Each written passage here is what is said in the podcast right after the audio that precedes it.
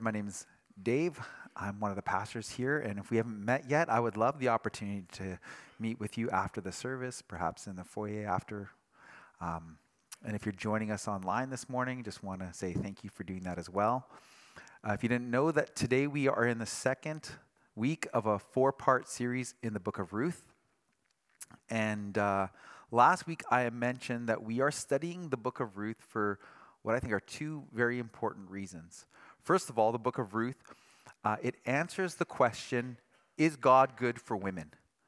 Which has been an important question for people throughout history because women, as I said last week, have often been marginalized and looked down upon in society and even in the church. The second reason is that the book of Ruth prepares us for suffering, the kind of deep suffering that comes with things like health problems, traumatic events, and even sudden death. And in chapter one, we saw how Naomi and Ruth, they experienced, they suffered all three of these difficulties. The family had to move to Moab from Bethlehem because of a famine. Ruth suffers uh, from infertility, and Naomi's husbands and two sons die, one of whom is Ruth's husband as well. We read in chapter 1 how Naomi holds God responsible for all of her suffering. She sees his invisible hand behind all of life's event, events. And I said last week that God is sovereign in our suffering. But Naomi doesn't just believe he is in control, she feels like God is against her. And it causes her to become bitter. And it's hard to blame Naomi for feeling like that. Her life does seem so unfair. And if God is ultimately in control of all that happens, then it is no surprise that she feels like she does. But what is surprising is Ruth.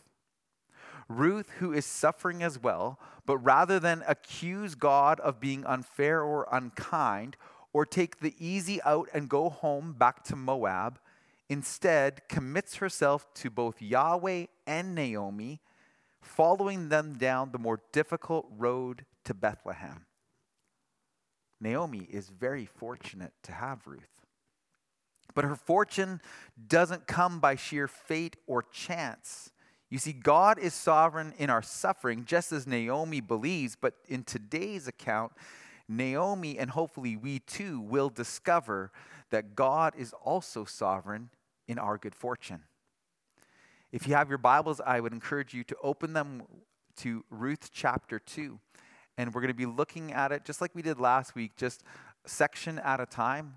The text will hopefully be up on the screen as well, but it's always good to have our Bibles in front of us. Chapter 2 begins Now Naomi had a relative on her husband's side, a man of standing from the clan of Elimelech, whose name was Boaz. So Boaz comes into the story in a few verses later, but the author introduces him here to add suspense to this story. We thought that Naomi and Ruth were all alone when they arrived back in Bethlehem.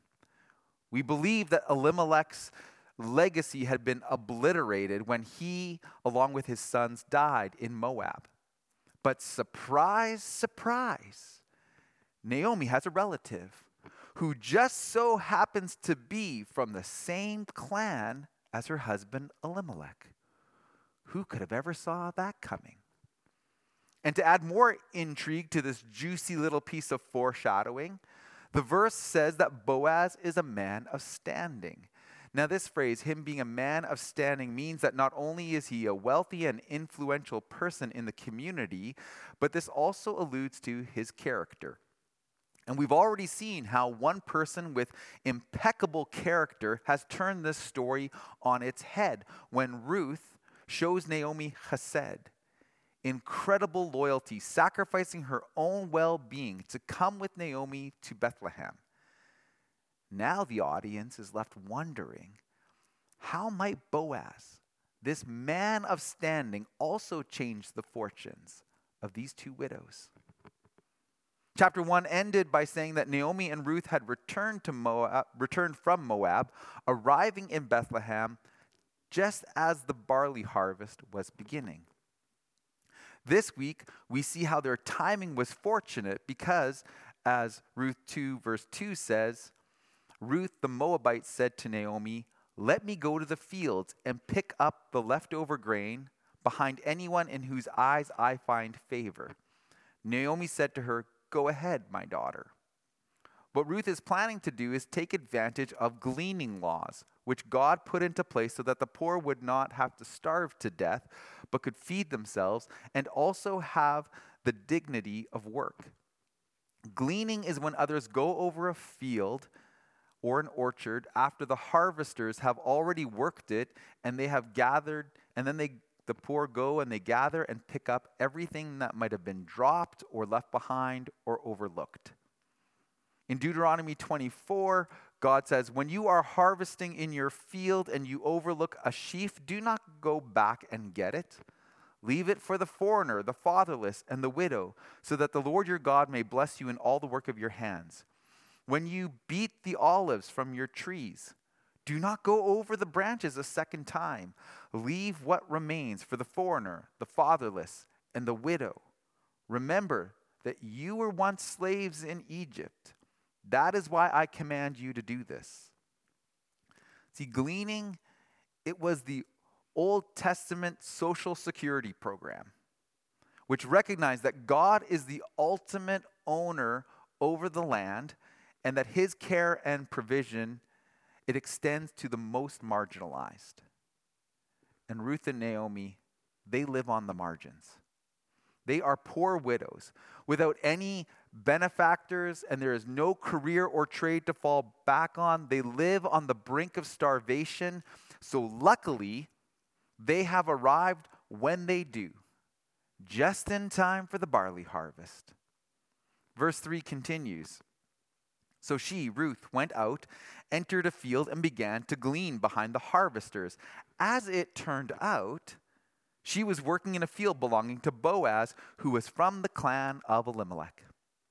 What are the chances of that? Of all the fields in Bethlehem, Ruth just so happens to stumble upon Boaz's field. The very same Boaz that verse 1 says, remember, is a relative of Naomi's and is a man of standing. Now, I know that this may be driving some of you nuts that I keep saying that Ruth and Naomi are lucky or fortunate or something just so happens to happen to them, right? You want to say to me, Come on, Dave, none of this is luck or chance, it's all God. Exactly. God is behind it all. We learned last week all about his providence, how providence is the understanding of how God rules the universe. He didn't just create the world and then step back and let it run on its own or leave it to chance or to human actions. Rather, God continues to govern it all. He is moving things so that everything turns out according to his will. God takes everything in life natural disasters, human choices, even things that seem like accidents and He is using them to accomplish His good purposes. And last week we saw how God's providence says that He is sovereign even over our suffering. It also means, though, that God is sovereign in our good fortune as well every good thing that happens to us in our lives, whether we think we earned it or it happened to us by chance, the Bible says that these things ultimately come to us from the hand of God. Here in verse 3, when Ruth goes out to glean and ends up in Boaz's field, the NIV says, as it turned out. However, the original language says, and her chance chanced. Literally, Ruth's luck got lucky. It's, a, it's hyperbolic irony. By excessively attributing Ruth's good fortune to chance, the phrase points ironically to the opposite. It's pointing to God's sovereignty. Ruth wasn't lucky to end up in Boaz's field. Yahweh carefully guided her footsteps to the right place. And each time a coincidence or a happy accident happens in this story, it's not fate smiling down upon them. It's Ruth's heavenly father who is displaying his sovereignty, his providence, and his loyal love for her.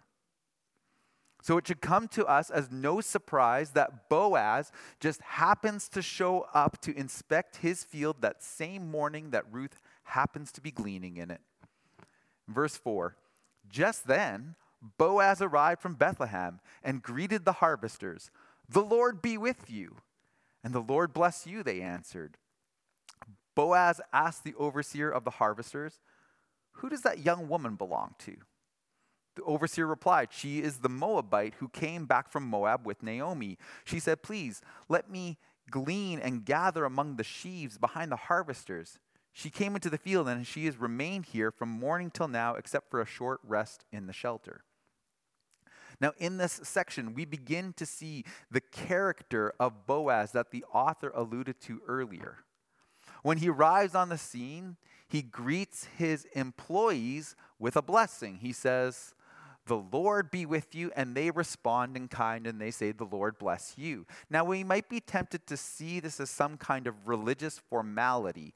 However, it is unlikely that this was a regular greeting back then, just as it would be unusual for us to greet one another like that today, even in church, right? I highly doubt that when we had our little greeting time this morning and we returned to welcome our neighbors, that some of you were like, hey, the Lord bless you, right? Maybe I'm wrong. Maybe you all do that. I'm the only one who doesn't, right? No, we say, good morning, how's it going? How are you, right? Yeah, but the author includes this exchange between Boaz and his workers to show that Boaz is a man who takes Yahweh seriously and to remind the reader that even though God hasn't shown up in person, he is still present. Commentator Robert Hubbard, he says, though off stage, Yahweh is still within earshot. Boaz then asks the harvesters, I mean, the, the foreman of the harvesters, about Ruth. He says, Who does that young woman belong to? Who does she belong to? Now, Boaz is not being chauvinistic when he asks who she belongs to, nor is he scoping Ruth out as a potential wife when he asks who she is. He would not have even considered that because socially, Ruth is in a lower class than Boaz. Um, she's lower than even one of his servants. When he says, Who does she belong to? this is either a question about who she works for or about which family or clan she belongs to. And it probably has to do with the family or clan because the foreman replies about her being the Moabite who returned with Naomi from Moab. In fact, four times in this chapter, we are told that Ruth is from Moab. And this is significant. It reminds us of something that could be easy for us to forget that she is a foreigner. She is from a country that is historically Israel's enemy. And racial tensions, they ran high in Israel. So Ruth, as an ethnic outsider, she faced hostility from those around her, in addition to her poverty, the grief from losing her husband, and also the vulnerability that came with being a woman in a patriarchal society. And that's what makes Ruth's actions here so incredibly courageous. The foreman quotes her in verse 7 saying, She said, Please let me glean and gather among the sheaves behind the harvesters. She came into the field and she's remained here from morning till now, except for a short rest in the shelter. What we miss in translation is likely Ruth has not been working in the field all morning. Rather, she came to the field, made her request to the foreman, and has been standing in the field waiting for the answer. However, the foreman does not have the authority to grant Ruth what she's asking for. Only the owner, Boaz, has that authority. Now, her request may not seem to be such a very bold thing to ask from our point of view. According to God's law, in Deuteronomy 24, landowners were obliged to allow the poor, like Ruth, to glean. However, this doesn't mean it always happened. Unfortunately, greedy owners and harvesters who worked for them probably often obstructed the efforts of gleaners by harassing them, tricking them, or simply just kicking them off the land. But Ruth is not just asking for permission to glean as the law allows. Rather, she is stretching the rules beyond their limits. You see, when harvesting in a field, the hired men who were the harvesters, they would go along and with one hand, they would grasp the standing grain stalks, and then with the other hand, they had a sickle, they would cut them off at the base, and then they would lay the, the grain down on the ground in a pile, and then female workers who would follow, gathering and binding the cut sheaves of grain into bundles. Now, the poor would be permitted into the fields to glean only after the harvesters and the female workers had finished their work and removed the bundled sheaves of grain. And then they could go in and they could glean. But Ruth doesn't want to pick up leftover scraps. She proposed to glean and gather among the sheaves behind the harvesters not after the female workers. To work among the harvesters, where there was plenty of newly cut grain laying, waiting to be gathered into bundles. Ruth's request doesn't follow the practice of gleaning, it subverts it. Carolyn Custis James writes Ruth takes Boaz to a higher level of obedience by her actions, she is not merely going the distance to fight for Naomi's needs, she is also pressing Boaz to color outside the lines of his understanding of God's law. The letter of the law says, let them glean. The spirit of the law says, feed them. Two entirely different concepts. Ruth's bold proposal exposes the difference. We don't know whether Ruth came by her boldness naturally. You know, was she this fearless, daring kind of woman? But the Bible does say what motivated her to take her courageous action. It was her devotion and commitment to her mother in law, Naomi. Remember how on the road to Bethlehem, when Ruth committed herself to both Naomi and Yahweh and showed uncommon chesed. Hesed is that Hebrew word we talked about last week, which signifies kindness, loyalty, reliability, and compassion. Along with God's providence, Chesed is the main theme of the book of Ruth. It is active, selfless, sacrificial love that motivates a person to pour themselves out for the good of another. And here we see how Ruth's chesed for Naomi propels her to take another great risk and in turn it motivates Boaz to show Hesed too. In verse 8, it says, So Boaz said to Ruth, My daughter, listen to me. Don't go and glean in another field, and don't go away from here. Stay here with the women who work for me. Watch the field where the men are harvesting and follow alongside the women. I've told the men not to lay a hand on you. And whenever you are thirsty, go and get a drink from the water jars the men have, have filled. At this, she bowed down with her face to the ground. She asked him, Why have I found such favor in your eyes that you even notice me, a foreigner? Boaz replied, I've been told all about what you have done for your mother in law since the death of your husband. how you left your father and mother and the, your homeland, and you came to live with a people you did not know before. May the Lord repay you for what you have done. May you be richly rewarded by the Lord, the God of Israel, under whose wings you have come to take refuge. May I continue to find favor in your eyes, my Lord, she said. You have put me at ease by speaking kindly to your servant, though I do not have the standing of one of your servants. See, Boaz not only grants Ruth's request to glean where she wouldn't normally be permitted, but he goes beyond.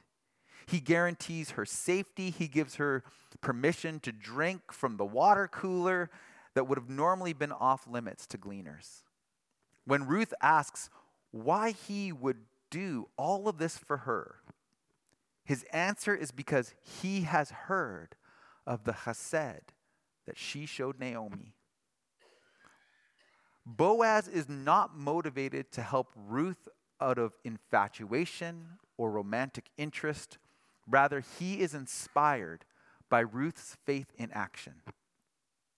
Essentially, what he says to her is, I'm showing you kindness because I'm just following your example. Boaz is driven to go beyond what Ruth asks or what anyone would expect of a man in his position. That's chesed. When he says, I've been told all about what you have done for your mother in law since the death of your husband, and then he says, How you left your father and your mother and your homeland and came to live with a people you did not know before. This line here, this would have set off alarm bells for the original audience of ancient Israelites, right? This line here, it's a hyperlink to another story where somebody else left their parents and their homeland to go to a land that they previously did not know before. Does it ring any bells for you? That's Abraham only the father and patriarch of the entire nation of Israel. And just as Abraham demonstrated valiant faith by following Yahweh into a strange and intimidating future, Ruth's action reminds us that courage and boldness and godly leadership these are important feminine attributes as well when it comes to living for God. When Boaz says to her, May the Lord repay you for what you have done May you be richly rewarded by the Lord, the God of Israel, under whose wings you have come to take refuge. Boaz is saying that Ruth deserves Yahweh's reward and protection. Protection like a mother bird shows her young when she covers them with her wings. But what he does not realize yet at this point of the story is that Yahweh is doing that. And he is using and will continue to use Boaz to reward Ruth. It may seem cliche, but there's a lot of truth to that phrase that we are often the hands and feet of God. In Ephesians 2:10 it says for we are God's handiwork. We are created in Christ Jesus to do good works for which God has prepared in advance for us to do. Verse 14 continues.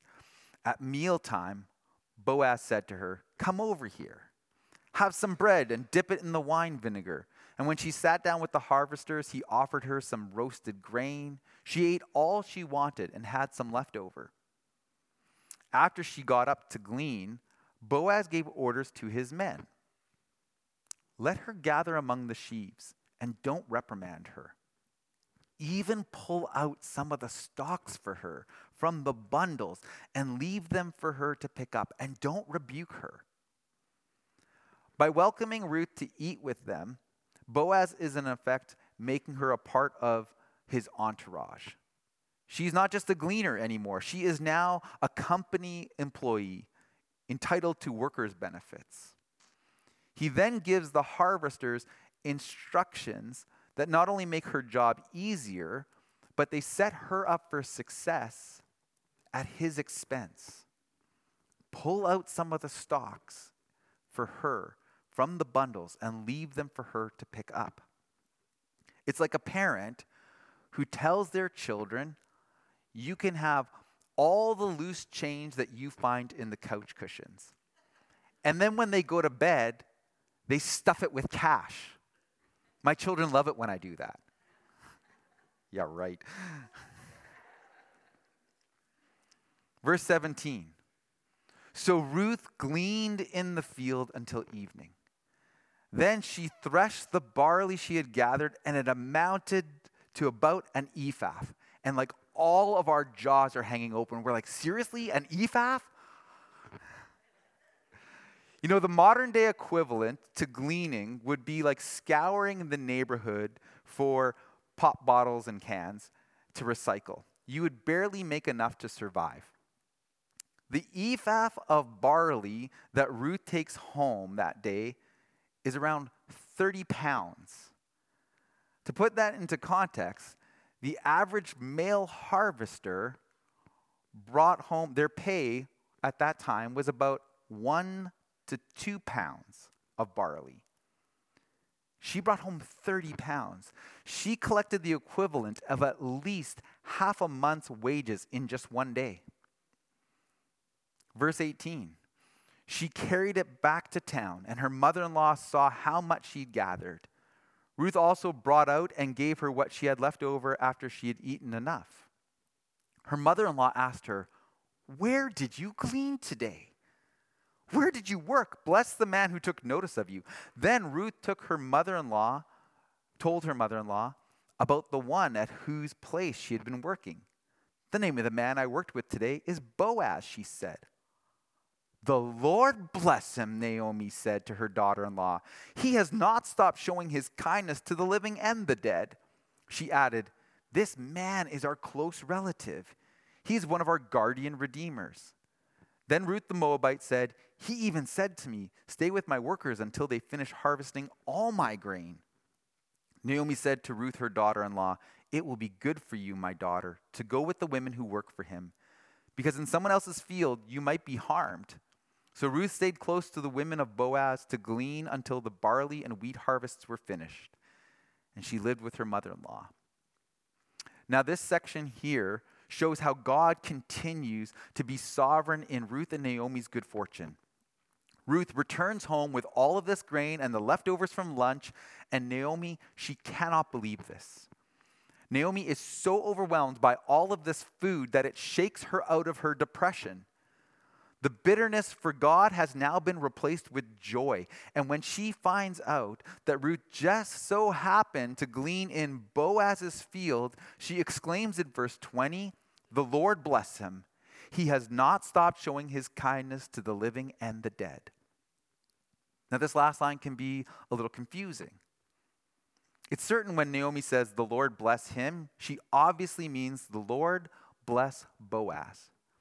But when she says, He has not stopped showing his kindness to the living and the dead, who does she mean?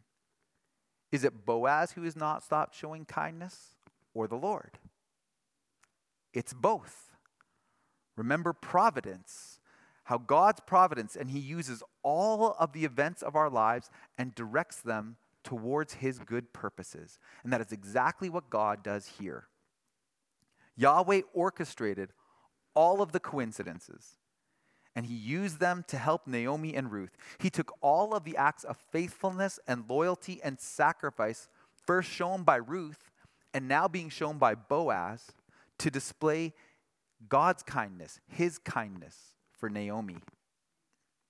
And the cherry on top of it all, Naomi says, that man whose field you just so happened to work in today is our close relative. He's one of our guardian redeemers.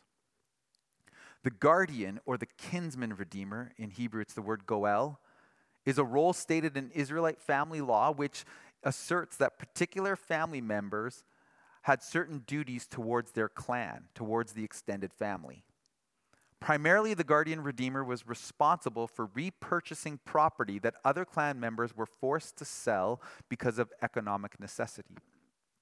By restoring the land to its original owners, the guardian redeemer maintained the entire clan's inheritance. But the guardian redeemer was also responsible for redeeming relatives whose poverty drove them to sell themselves into slavery.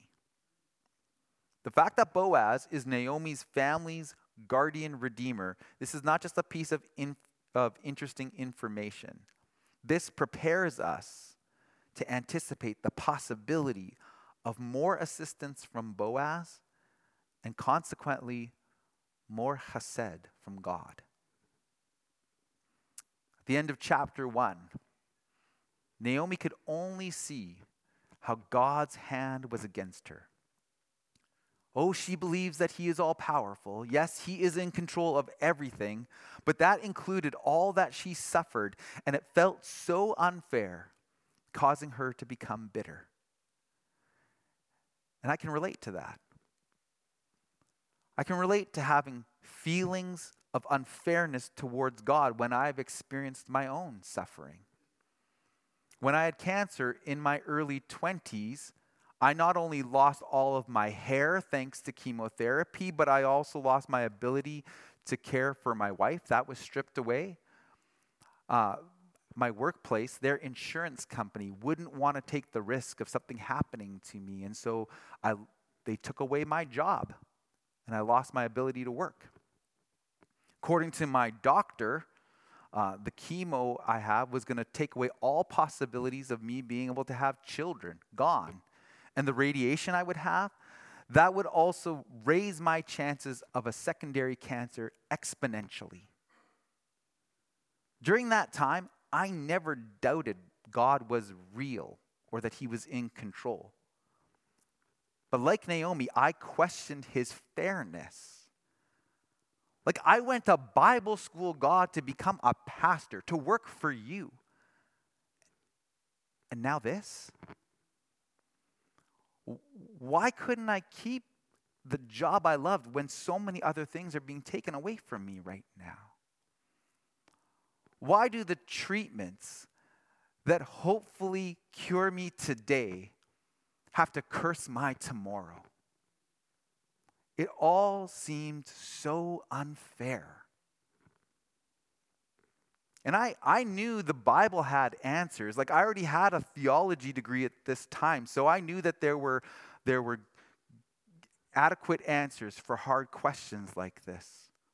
And still, many of my well intending Christian friends and family, they would like to point out these answers to me. They were uncomfortable with the hard questions.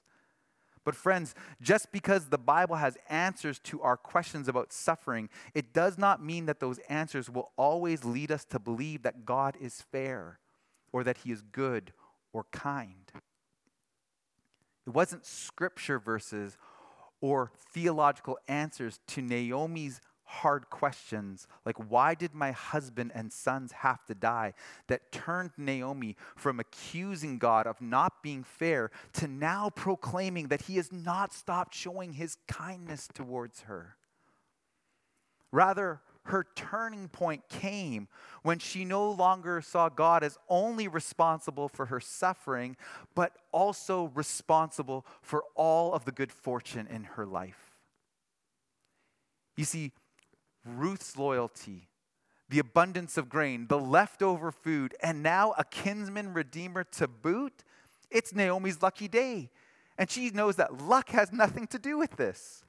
Naomi, she understands God's providence in her suffering, but also in her good fortune. She is our professor of providence, and we are her students. Yahweh has not abandoned her, His hand is not against her. She may not know why all of these terrible things have happened to her, but now in verse 20, we've got a renewed Naomi on our hands because she realizes God has not stopped showing his kindness to her, and he will not. And the truth is, we all have hard questions. We all have endured suffering that tempt us to accuse God of not being fair. But I seriously doubt that even if we had all of those questions answered, that that would be sufficient enough to stifle all our accusations of fairness. You see, the turning point comes for us, like it did for Naomi. When we no longer see God as only responsible for our suffering, but we also see God as ultimately responsible for all of our good fortune too. The Bible says that whatever success, wealth, status, or skills you and I have, they did not come from us. It belongs to God because it all comes from His generous hand. There are no self made men or women. When we recognize that God's hand in all of the blessings that we have in this life, gratitude grows within us. And it is gratitude for God's goodness that is our remedy for doubting his fairness. It is gratitude for God's goodness that is our remedy for doubting his fairness. When it's revealed that Ruth worked in Boaz's field. Naomi is overjoyed because Boaz is the guardian redeemer. He is the one who can restore their good fortune, he is the one who can rescue them. And you and I, we also have a guardian redeemer. In Jesus, we have one who has rescued us from slavery, a Savior who, at great personal cost to himself, has rescued us and restored our inheritance. Whenever you and I are tempted to accuse God of not being fair, when we feel like the hand of God is against us or someone we love, this is when we need to remember the cross. This is when we need to remember the cross and what Jesus did for us and to think about all of the ways that God has blessed us, all of the good things that we have experienced in this life. To think about our family and our friends and even our possessions. None of these came to us by luck, and we didn't just earn them. God is sovereign in your good fortune and in mine too. James 1:17 says that every good and perfect gift is from above coming down from the Father of heavenly lights, who does not change like shifting shadows. When we recognize God's hand in our blessings, it grows gratitude within us. And gratitude for God's goodness is the remedy for doubting his fairness. Yeah, so on June 8, 2021, Jane Markowski, known by her stage name Nightbird, she performed on the show America's Got Talent, and she wowed the judges with her performance with her song, It's Okay. However, what captivated the audiences online and on social media wasn't Nightbird's skill as a performer as much as it was her character and her resilience and her faith. She battled cancer. The first time in 2017, doctors said she likely had less than six months to live. But in 2018, she was declared cancer free. However, a few months later, the cancer made a return. And then to add to her suffering, her husband at this time also left her. So this time, she would have to face the battle alone. In 2020, she was once again declared to be in remission. However, when she appeared on America's Got Talent in 2021, she revealed during her performance that this time the, the, cancer had returned again, this time in her liver and in her spine and in her lungs. So, how is it that Nightbird could walk out onto stage in front of an audience, in, in the audience of hundreds in the studio, and millions on TV and online? Knowing that her very life was being threatened, and sing a song, It's Okay. It's because she not only saw God's sovereignty in her suffering, but Jane also saw him as sovereign in her good fortune. And she made a practice of looking and finding God's goodness all around her. She wrote in a blog I haven't come as far as I'd like in understanding the things that have happened this year. But here's one thing I do know. When it comes to pain, God isn't often in the business of taking it away. Instead, He adds to it. He is more of a giver than a taker. He doesn't take away my darkness, He adds light. He doesn't spare me of thirst, He brings water. He doesn't cure me of my loneliness, He comes near. So, why do we believe that when we are in pain, it must mean God is far? She goes on to say in another post, I remind myself that I am praying to the God who let the Israelites stay lost for decades. They begged to arrive in the promised land, but instead, he let them wander, answering prayers they didn't pray. For 40 years, their shoes didn't wear out. Fire lit their path each night. Every morning, he sent them mercy bread from heaven I look for the answers to the prayers that I didn't pray. I look for the mercy bread that he promised to bake fresh for me each morning. The Israelites, they called it manna, which means, what is it? That's the same question I'm asking again and again. There's mercy here somewhere, but what is it? What is it? What is it? Jane died in February 2022. But like Ruth and Naomi, she has left us with an incredible example of faith that perseveres despite suffering, trusting that God is sovereign in her suffering, but also in her good. The book of Ruth invites you and I to ask our tough questions of God, to struggle and wrestle with what the Bible says. But be warned, friends, answer to those questions may not satiate your appetite for what we think is fair. For that, I would encourage all of us to take a page out of Nightbird's book and look hard for the answers to the prayers that we didn't pray. See, we too need to make a practice of looking for and finding God's goodness all around us. And then, upon discovering it, we need to show gratitude, remembering that gratitude for God's goodness is the remedy for doubting his fairness. See, God is sovereign in our good fortune. There is mercy here somewhere. There's Hesed. But what is it? What is it? What is it? I want to invite the worship team to come on up. Would you stand with me and pray?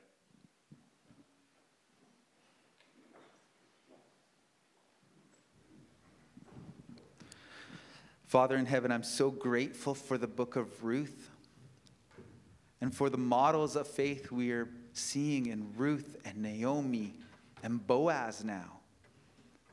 And thank you for living examples of faith, men and women with incredible faith, even in our lifetimes. Thank you for Jane Nightbird, who leaves us an example of someone who perseveres and looks for your goodness despite suffering hardship.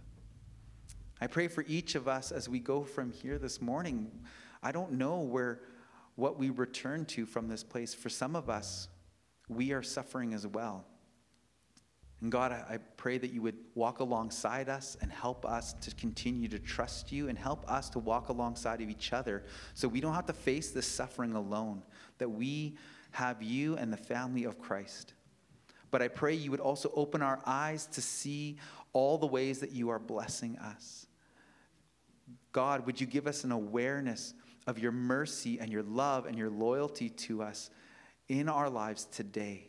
And may we respond with grateful hearts. We love you and we thank you that you loved us first. In Christ's name we pray. Amen.